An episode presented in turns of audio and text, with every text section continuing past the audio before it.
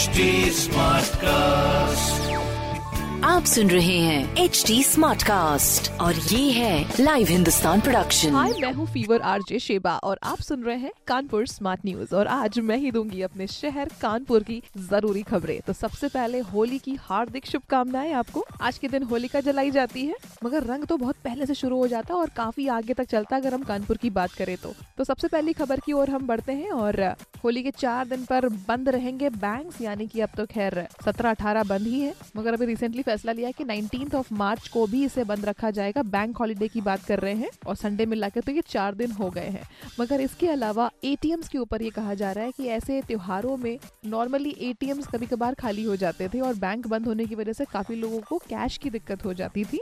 इसलिए अभी अगर एटीएम खाली मिले तो इस पर कार्यवाही हो सकती है। बैंक को ये पूरा निर्देश है कि एटीएम को पूरा फिल करना है। और ये कार्यवाही स्पेशल रिज़र्व बैंक की तरफ़ से होगी, अगर कोई भी एटीएम खाली हुआ किसी बैंक का तो। सो ये लॉन्ग वीकेंड पड़ रहा है। काफ़ी सारे लोगों को बहुत ज़्यादा रेस्ट मिल सकता है। होली खेलने के बाद में अपनों के साथ में टाइम स्पेंड करने का मिलेगा मौका। कुछ लोग बाहर भी जा रहे हैं और कुछ लोग बाहर से शहर भी आए हैं। बाकी ये तो छुट्टी की बात रही कि कितने दिन बैंक हॉलीडे रहेगा, मगर इसके अलावा थोक बाजारों की अगर हम बात करें तो ये अगली खबर है। आज से लेकर गंगा मेला तक थोक बाज़ार बंद रहेंगे। कानपुर की एक अनोखी परंपरा है, मैं आपको बता देती हूँ। डिफरेंट तरीके से होली मनाई जाती है। गंगा मेला तक बहुत ही ज़बरदस्त तरीके से। गंगा मेला के बाद ही सारे व्यापार शुरू होंगे। मतलब पूरे देश भर में सबसे अलग अपने कानपुर में गंगा मेला सेलिब्रेट किया जाता है और बहुत ही अलग तरीके से इसको मनाते हैं। ये specially Kanpur Collectorganj, Nayaganj, Moolganj, Generalganj, Maniram Bagiya, Meston road, Chowk, Birhana road, Coolie Bazaar, express road, Koparganj बास मंडी थोक बाज़ार, ये सब जो है। इसके अलावा सराफा, लोहा, गल्ला, किराना, कपड़ा बाँस बल्ली ये सारे जितने भी बिज़नेस हैं, ये सब बंद रहेंगे। तो इसीलिए मार्केट में आज होली का चलने से पहले भीड़ काफ़ी रहती है। इसी के अलावा अगर मैं आपको बता देती हूँ कि होली में क्या क्या व्यवस्था अपने शहर में है, स्पेशली पुलिस की तैनाती के बारे में बात करें तो ये अगली खबर है।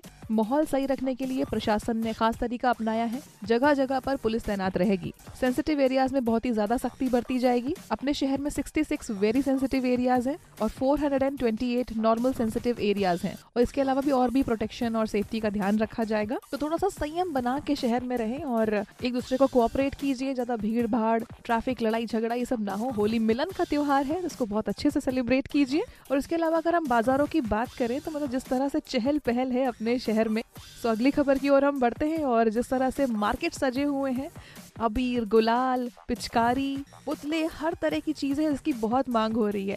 आजकल काफ़ी सारी चीज़ें डिमांड में आ चुकी हैं। बहुत एडवांस टेक्नोलॉजी वाली पिचकारियाँ आ रही हैं। सो बच्चों से लेकर बड़ों तक सबके लिए बड़ी एक्साइटिंग आइटम्स हैं। भाई कोविड की वजह से जिस तरह से रंग फीका पड़ गया था सबका, इस बार बहुत अच्छे से होली मनाने की तैयारी है।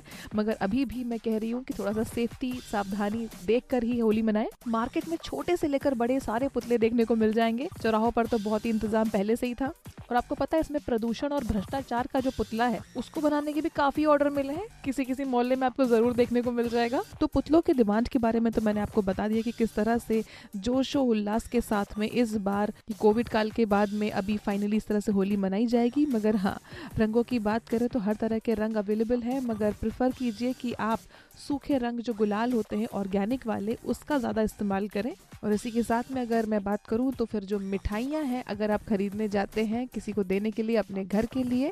तो इस्तेमाल कीजिए सिर्फ़ अच्छे दुकानों की मिठाइयाँ, जहाँ पर स्पेशली लिखा होता है मिठाइयों के नाम के साथ में उनकी एक्सपायरी डेट भी, कि बनी कब है और कब तक इसको रिज़र्व करके रखा जा सकता है। तो अपने हेल्थ का भी ध्यान दीजिए। तो खुद को इस होली हाइड्रेट भी रखिएगा। चलिए इसी के साथ में हम आपको अगली खबर की ओर ले चलते हैं, जो कि कानपुर में मंधना अनवरगंज रेलवे ट्रैक है। उससे रिलेटेड है। इसको हटाने के लिए फिर से सर्वे किया जा रहा है, जिसमें जो हमारे रेलवे मिनिस्टर हैं, उनके सामने भी ये मुद्दा पहले उठ चुका है।